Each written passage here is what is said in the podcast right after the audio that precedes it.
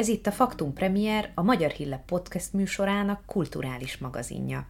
Kulisszatitkok, háttérinformációk, mély beszélgetések a legfrissebb kulturális hírekkel kapcsolatban. Üdvözlöm a kedves hallgatókat, Sárdi Krisztina vagyok. Mai adásunk vendége Zsufa Tünde író. Köszöntelek a műsorban. Szia, köszönöm én is a meghívást. A hallgatóknak első körben eláruljuk, hogy éppen frissen érkeztünk meg az Ég tartja a Földet, Erzsébet a Szerelem Szentje című új musicalnek a főpróbájáról, amely Tündének a könyvéből készült, zeneszerzője Szikora Robert, a dalszövegeket, illetve a szövegkönyvet Lezsák Sándor írta, és a rendezője a darabnak Cseke Péter, és hát nagy izgalom van, hiszen pénteken este premier. Látva azt, hogy hogy áll jelen pillanatban már a darab, így képzelted el? Nem volt elképzelésem a darabról, mert, mert hogy őszinte legyek, a musical az nem az én műfajom, tehát nem is emlékszem, hogy mikor láttam utoljára színházban egy musicalt, mikor vettem jegyet musicalre, de úgy vagyok vele, hogy ez az egész Szent Erzsébet történet, ami körbevesz engem, az semmire nem voltam felkészülve, és ez tényleg a, a gondviselés, vagy a sors, vagy én nem tudom, minek nevezzem, rám zúdította ezt az egészet, és én úgy mentem bele, még a regényírásba is, Szikora Robi kérésére, hogy amikor igent mondtam a sok nem után, meg a sok ki van zárva válaszom után, hogy hagyom magam, hogy sodorjon az élet, és, és minden úgy lesz, ahogy, ahogy lesz. És hogyha most végigvesszük, hogy ez hogy, hogy állt színpadra, akkor szerintem a hallgatók is megértik, hogy, hogy miért beszélek ennyire sejtelmesen, vagy, vagy, vagy ennyire megilletődve, mert, mert ez nem a mi akaratunk volt, és ez nem a mi tervünk volt. Az többször máskor is, ahol, illetve máshol, amikor nyilatkoztál, említetted, hogy a gondviselés azért eléggé körbe veszi ezt a csúnya szóval, modern szóval mondva projektet, tehát az egész darabnak a, illetve akár csak a regénynek az elkészültét, és hogy ezt miből érezted, vagy miből lehet érezni? Szerintem az a leghelyesebb, hogyha elkezdjük a leg, legelején a, a történetet. Jó, kezdjük az ja, elejéről. Az, az, ég, az Ég tartja a Földet című regényem, az a hatodik regényem, és az első öt, az mindegyik történelmi regény. És valójában a 20. századot dolgozom fel. Nem tudom miért, de úgy vonzódom a, a, a háborúkhoz, annyira vonzódom a kommunista diktatúrának a, a, a történetéhez, a besúgókhoz, a kémekhez, az igazságtalansághoz, mert egy író ebből tud építkezni, hogy milyen az, amikor valakitől mindent és mindenkit elvesznek, és a valóságot írom meg, de mégis költői túlzásokkal, vagy írói túlzásokkal, hogy megmutassam azt, hogy, hogy merre van az irány. Most nem csak nekünk magyaroknak, hanem az emberiségnek. És valójában az öt regényem az nem csak történelmi regény, hanem politikai regények, és sőt az utolsó, tehát az ötödik a hírek rabjai, abban feldolgozom a 2015-ös menekült válságot.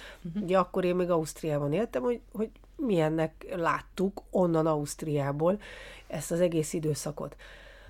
És én ezt a könyvet akartam folytatni. Tehát a, neki is álltam, hogy lesz a hírek rabjainak egy második része, amikor 2020. január 1-én Szikora Robi beállított hozzám egy üveg pesgővel, boldog új évet kívánni, és előállt azzal a kéréssel, hogy én írjam meg Szent Erzsébet történetét, mert ő 12 évvel ezelőtt elhatározta, hogy, hogy egy musicalt egyszer a színpadra visz, és megvannak hozzá a dalok, vagyis a, nem a szöveg, hanem a, a dallamok.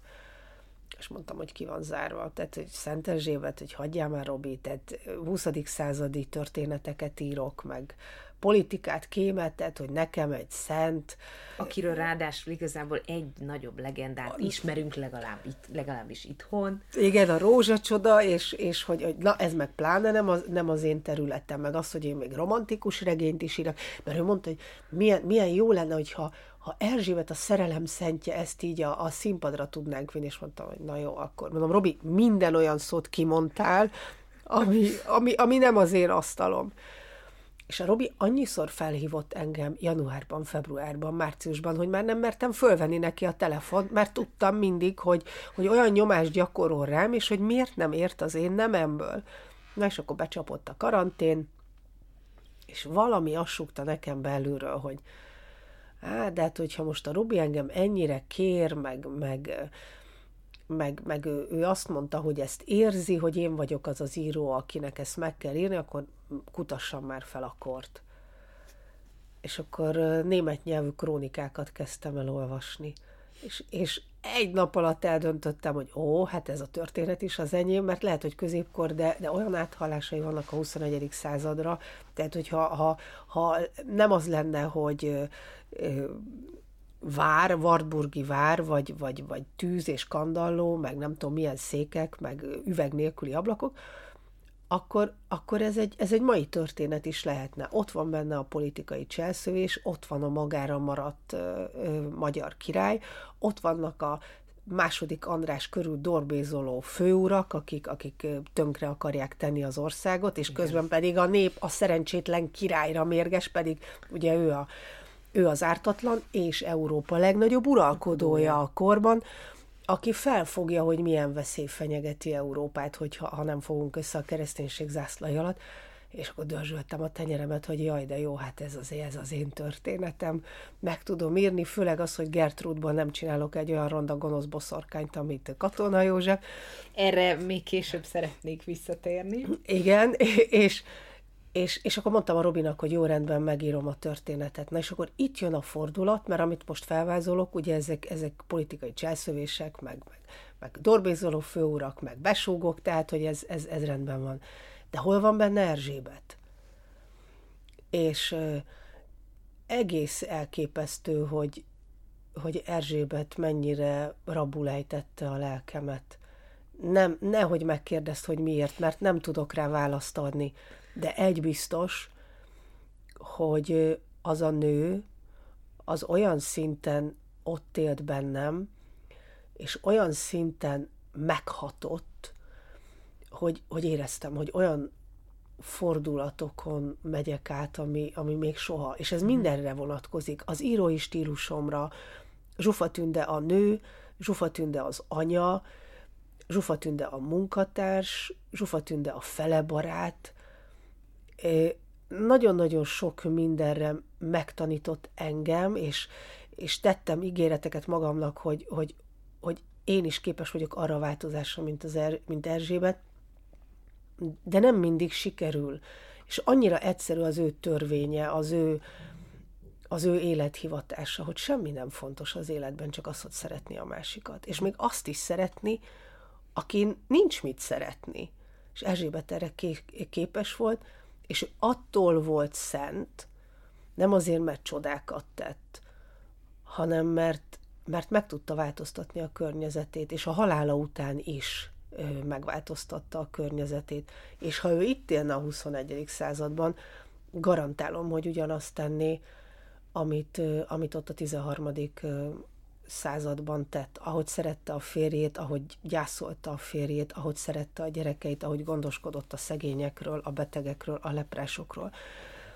Az, hogy, hogy ő, ő, ő nem egy imádkozó, nem csak egy imádkozó nő volt, hanem egy engedelmes nő volt, egy szerelmes nő volt, hanem amikor a férje távol volt, ő kormányoz, kormányzói státuszt kapott, és ő, ő állt Türingia élén, és nézzük meg, hogy ugyanazok a csapások érkeztek ott a 13. században az emberiségre, mint most. A járvány, a tűzvész, jelenik, igen. az árvíz, és az, hogy ő mindent uralt. És ezért ezért Erzsébet, Erzsébet személyisége, mondom, kihozta bennem azt az érzékenységet, amit, amit én magam sem ismertem magamban, és amikor én átadtam Lezsák Sándornak a regényt, hogy ebből ő írjon egy szövegkönyvet, akkor kicsit megijedtem, mert ugye ezért eléggé meg lett nyírbálva a történet. Hát igen, meg ugye az anyának ki kell engedni a gyermeket a kezéből, és másnak odaadni, ez azért nem könnyű. Hát nem, megmondom, hogy elvettek tőlem jeleneteket, meg szereplőket, akik, akik ott vannak a regényben, de, de a színpadon nem. De mondom, hogy az az érzékenység, és, és ez a csoda, hogy az az érzékenység, ami, ami rajtam úrrá lett Szent Erzsébet megformálása közben, ezt az érzékenységet érezte meg Lezsák Sándor is, uh-huh. és ezt az érzékenységet érzi a mai napig Cseke Péter a rendező, és valójában mindennel kárpótoltak engem. Tehát amit elvettek mondatomat, ami fáj, fájt nekem, az, az visszajön a dallamokban, visszajön a színpadi mozgásban, visszajön a mozdulatokban, visszajön a díszletben, a világításban, és akkor most tudok választ adni a kérdésedre, amit valójában most fogalmazok meg, hogy, hogy igen, ilyen darabra gondoltam. De ezt nem az eszemmel mondom, hanem, hanem a szívemmel. Uh-huh. Mert azt látom a színpadon, vagyis azt látja majd a néző a színpadon, amit Zsufa Tünde, az alkotó, a szívében megérzett. És egyébként olyan jól, jól esik, hogy azzal viccelődtek az alkotótársaim, tehát a Szikora, a Cseke, a Lezsák és a színészek, hogy színházi életben utálják az élőírókat, mert azok mindenből belebeszélnek. Pontosan, és állandóan ott vannak, és ez nem így van kitalálva, és nem ezt kell, tehát ez...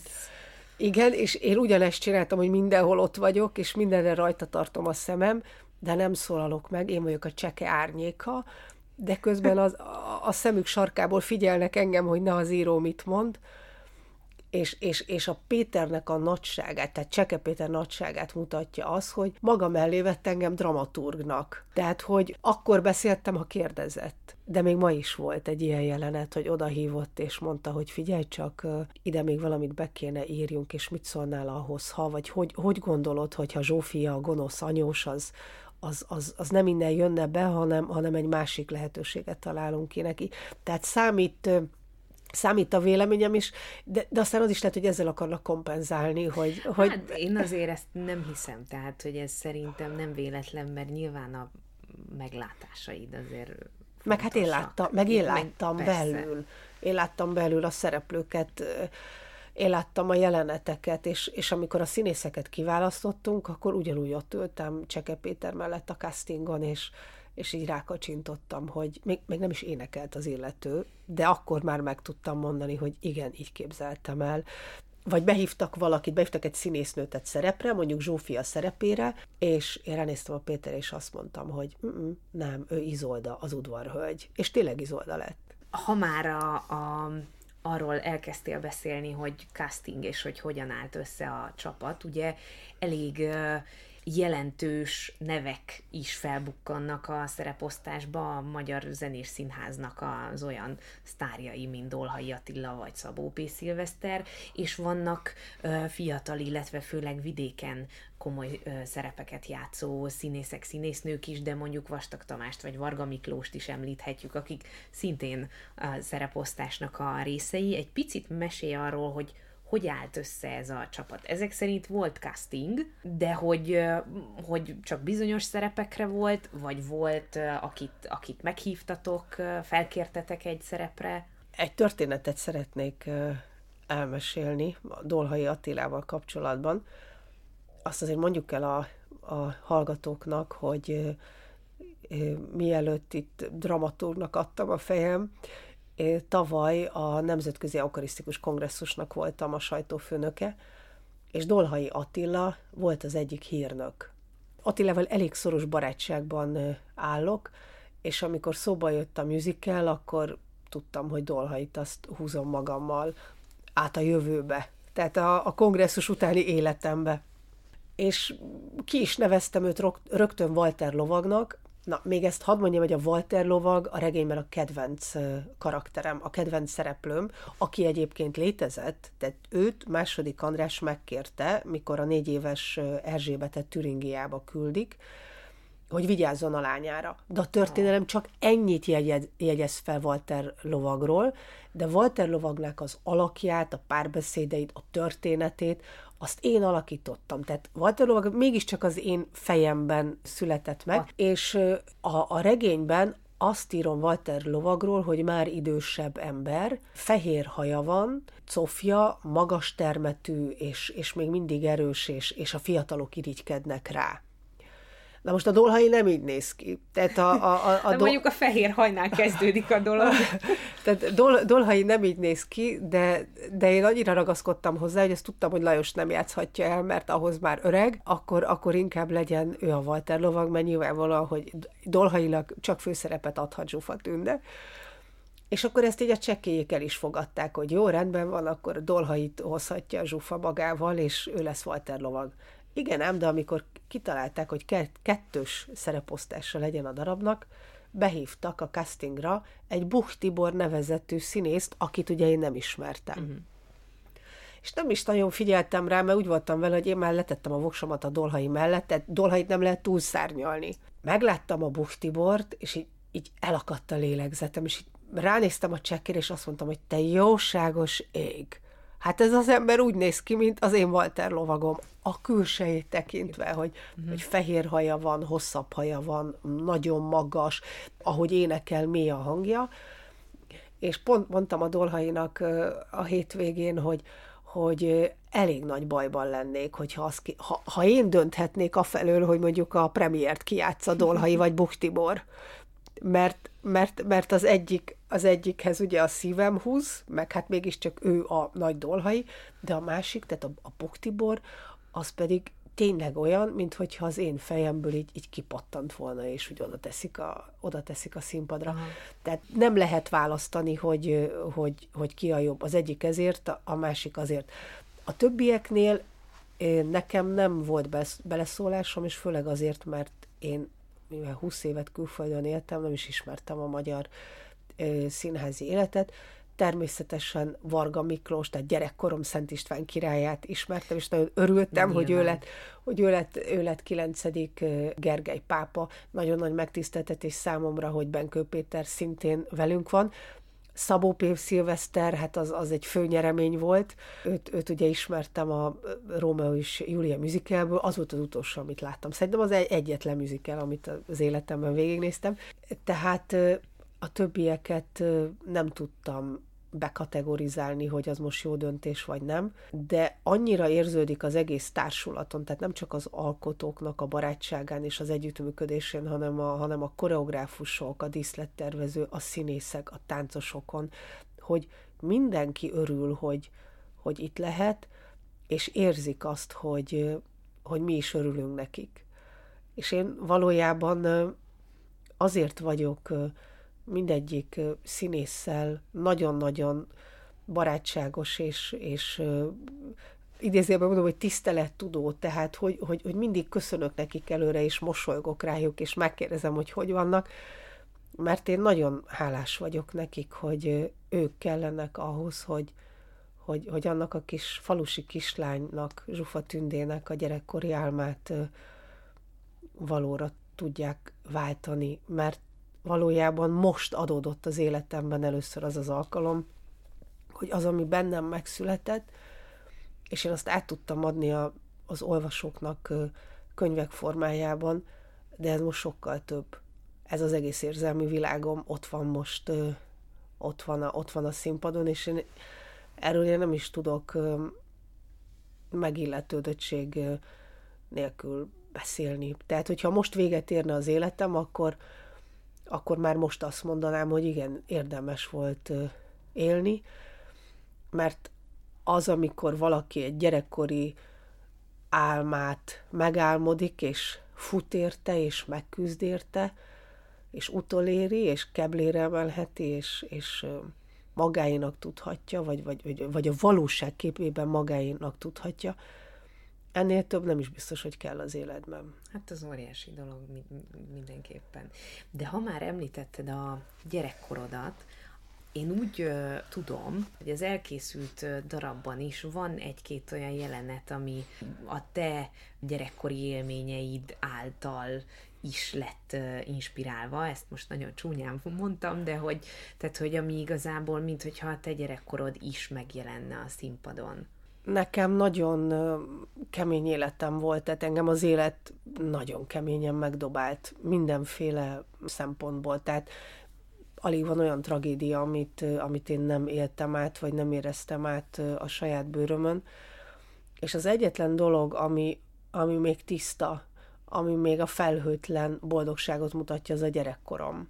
De erre, de erre csak felnőttként jöttem rá, tehát gyerekként utáltam gyerek lenni. Persze, ez sokszor így van. Tehát felnőttként, felnőttként utáltam gyereknek lenni, és felnőttként mindig arra vágytam, hogy, fe, hogy, hogy felnőtt legyek, és író legyek, és, és hogy én így át akartam ugrani az éveket.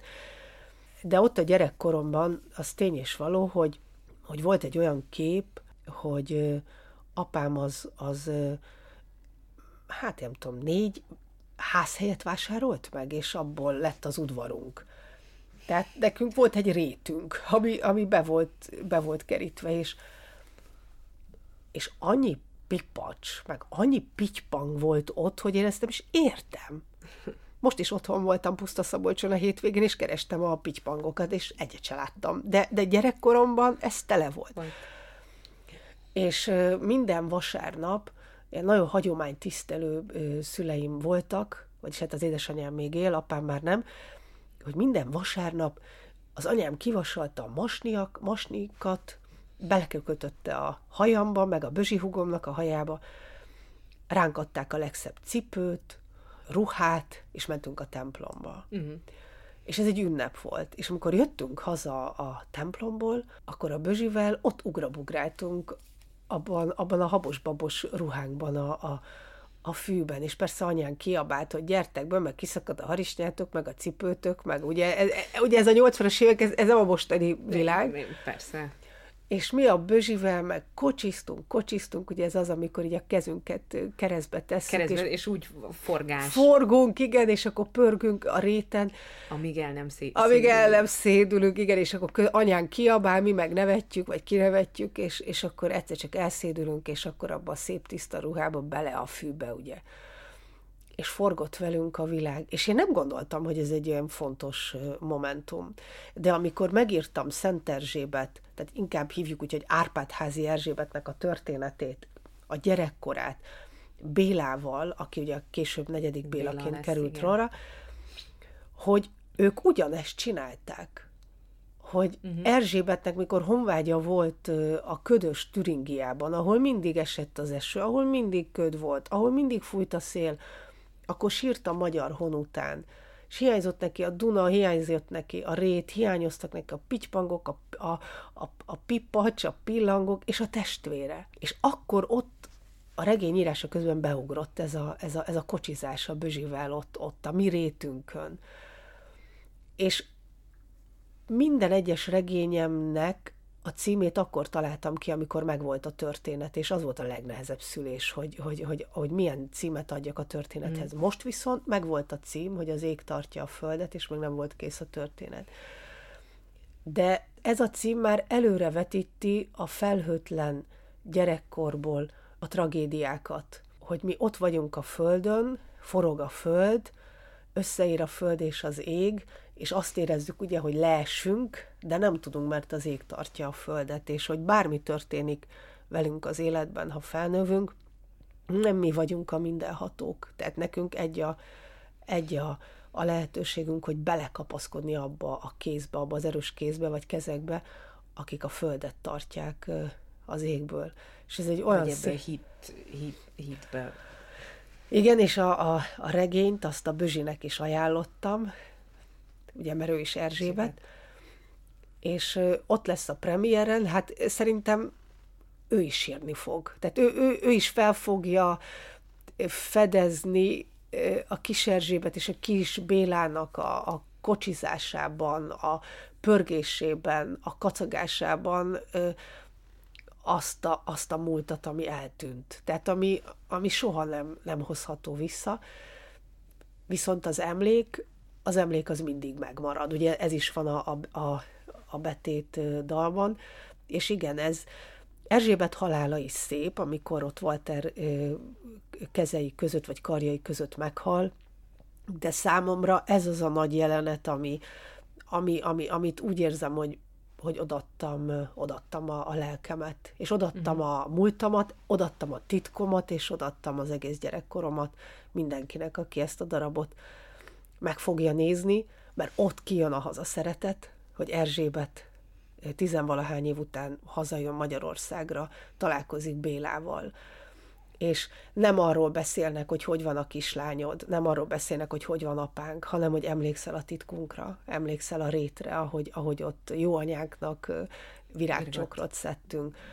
És akkor körülöttük pedig ott van az álomkép, a, a kislány és a kisfiúnak. A Ahogy tánt. játszanak és forognak. Igen, és amikor ezt a csekétől kértem, hogy ez kerüljön bele, akkor ő nem tudta, hogy mi ez, hogy kocsizás és akkor megmutattam neki, és olyan aranyos volt Cseke Péter, hogy ott kocsizott velem fent a színpadon.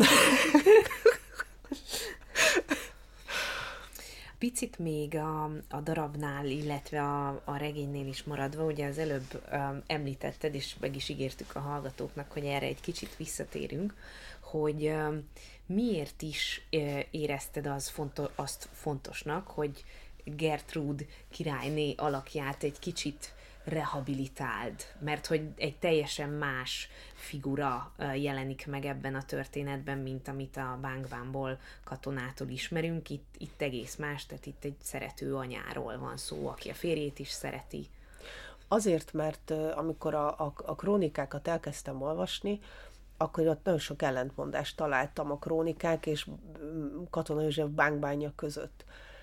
Aztán beszéltem történészekkel, középkori történészekkel, és sok megerősítették, hogy Katona ezt nagyon eltúlozta.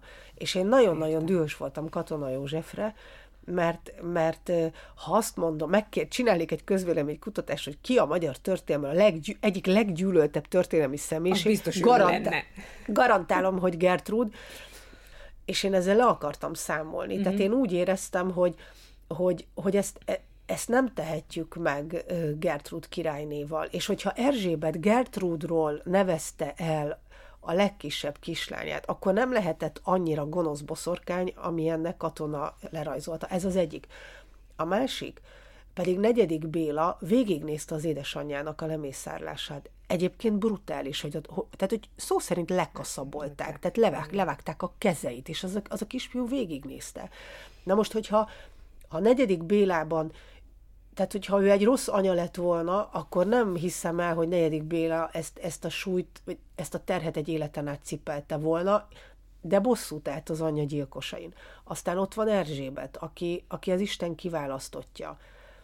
És Erzsébet is hosszú-hosszú éveken keresztül sírt az édesanyja után. És én valahogy ezt, ezt akartam, tehát behozni Gertrudban. Most én nem akarok a politikai oldalával foglalkozni, hogy ő most hogy mulatozott az idegenekkel Magyarországon. Én egy egyszerű anyát mutatok be, uh-huh. akinek, akinek fáj a gyermekének az elvesztése. És én úgy örülök, hogy az egyik Gertrud, pont Szekeres Adrien, mert, mert Szekeres Adrien az, az, az olyan kicsi, és olyan törékeny, és, és, és olyan szép, és olyan jóságos, és, ha, ha másért nem, de, de, de az ő jelenlétével picit próbálok visszahozni abból a negatívumból, ami bennünk magyarokban ez kialakult.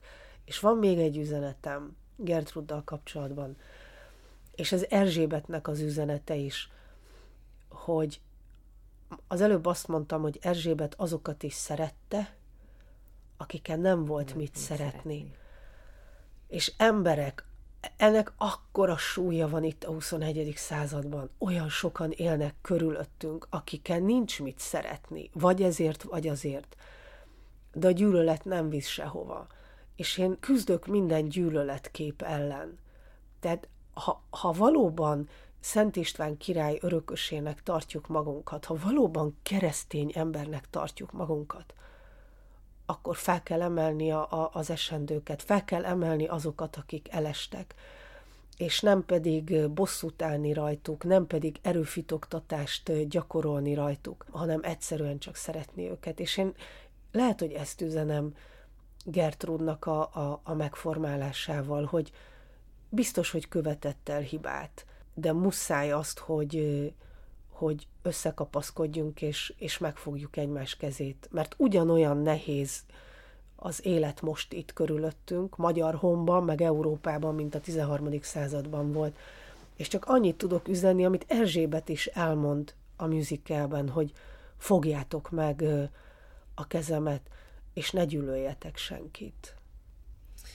Akkor azt hiszem, hogy mondhatjuk azt, hogy, hogy igazából ez talán az egész darabnak is egyfajta fontos üzenete, tanulsága az, amit, amit akár a nézők haza is vihetnek magukkal. És ez talán így a, hiszen ugye hétvégén lesz a premier, közeledik a húsvét, hogy ez azt hiszem, hogy talán még aktuálisabb se nagyon lehetne. Abszolút, és a másik pedig az, amit szintén üzenni szeretnék ezzel a darabbal, hogy vegyük észre, hogy élt egyszer egy magyar királylány, aki itt született közöttünk magyar földön, de idegenben halt meg. És az élet elszakította tőlünk, nem tudott már egy szót sem magyarul, de a halála pillanatában mégis magyarul énekelt, visszaidézte a gyerekkorát, visszajött a gyerekkorának az a dallama, ahogy nekem visszajött egy gyerekkori képem az otthonról, az otthon, az otthon meregéről, a, a vasárnapi mise utáni réten való forgásokról. Szóval az, az, még, az még a nagy üzenet, hogy ez a magyar királylány, ez a világ legismertebb magyar szentje. Uh-huh. És ezt itthon nem tudjuk. Tehát mi megragadtunk Szent Istvánnál, vagy, vagy, vagy Szent Lászlónál, nem, vagy Szent igen. Imrénél, vagy Szent Margitnál. De volt egy asszony, akit az egész világ ismer. Csak az a baj, hogy úgy, hogy Elizabeth von Thüringen, Türingiai Erzsébetként, pedig ő a miénk. És hogy ez nagyon-nagyon fontos lenne, hogy, hogy ezt, ezt tudassuk már, hogy ő egy magyar királylány, ő egy magyar szent, ő a miénk, és nem, ne csak birtokoljuk a szentségét, hanem, hanem az egész üzenetét, az, az élet szentségét, illetve mindent, amit mutatni akart nekünk, azt is tegyük magunkévá, és csak így lehetünk büszke magyarok, és csak így lehetünk büszke keresztények, de igazi keresztények, akik nem gyűlölnek, akik nem állnak bosszút a, a gyengéken, akiktől nem kell félni, akiknek a hatalom az az Isten hatalmát jelent, és nem pedig azt, hogy bizonyos javakkal vagy bizonyos rangokkal visszaéljünk. Mert Erzsébet a társadalmat összefogta, a körülötte lévőket összefogta, és nem szétválasztotta. És hogyha mi csak egy kicsit Erzsébet nyomába akarunk lépni, akkor az országunk, a világunk sokkal, de sokkal szebb lesz. És mindennek a tudatosításában is talán egy picit segít a musical, illetve egyáltalán a, a darab által jobban megismerhetjük ezt a mi szentünket, akiről azt hiszem, hogy, hogy nem feltétlenül tudunk eleget, legalábbis számomra is nagyon sok újat tartogatott a történet, és zárásul még azt mondjuk el a hallgatóknak, hogy a premier után, ami most pénteken, illetve szombaton lesz, mikor és hol lehet még majd megnézni a darabot? Májusban, május 6-án és 7-én, és pillanatok alatt elfogytak a jegyek, hogy be is hoztunk gyorsan május 7-ére még egy előadást, ez egy szombati nap, tehát nem ez csak este. Erkel, Erkel igen, Erkel Színház, és nem csak este, hanem délután, illetve menni fogunk júniusban Fertőrákosra, augusztusban pedig Esztergomban, és a, attól nagyon-nagyon sokat remélek, mert ugye Esztergom az a helyszín, ahol második András is élt, és Esztergom az a, az a város, ahova Erzsébet hazatér a musicalben is, és Béla, Béla nyakába ugrik, és visszajönnek a, a gyerekkori élményei.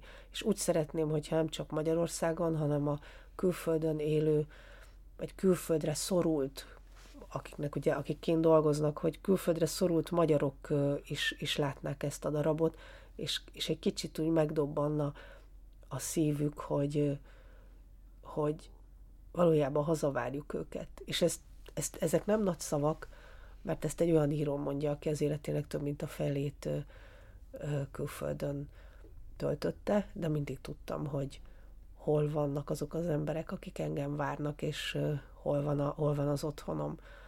És ezt nagyon meg kéne szívlelni, ezt üzeni Erzsébet. Köszönöm szépen, hogy itt voltál velünk. Köszönöm én is a lehetőséget. Ennyi volt már a Faktum Premier. Tartsanak velünk legközelebb is. Addig pedig ne feledjék, a Faktum Premier meghallgatható a Magyar Hírlap honlapján, a Spotify-on, a Deezeren, a Soundcloud-on és a YouTube-on, illetve az Apple és a Google podcastek, valamint a Simplecast felületein. A viszonthallásra!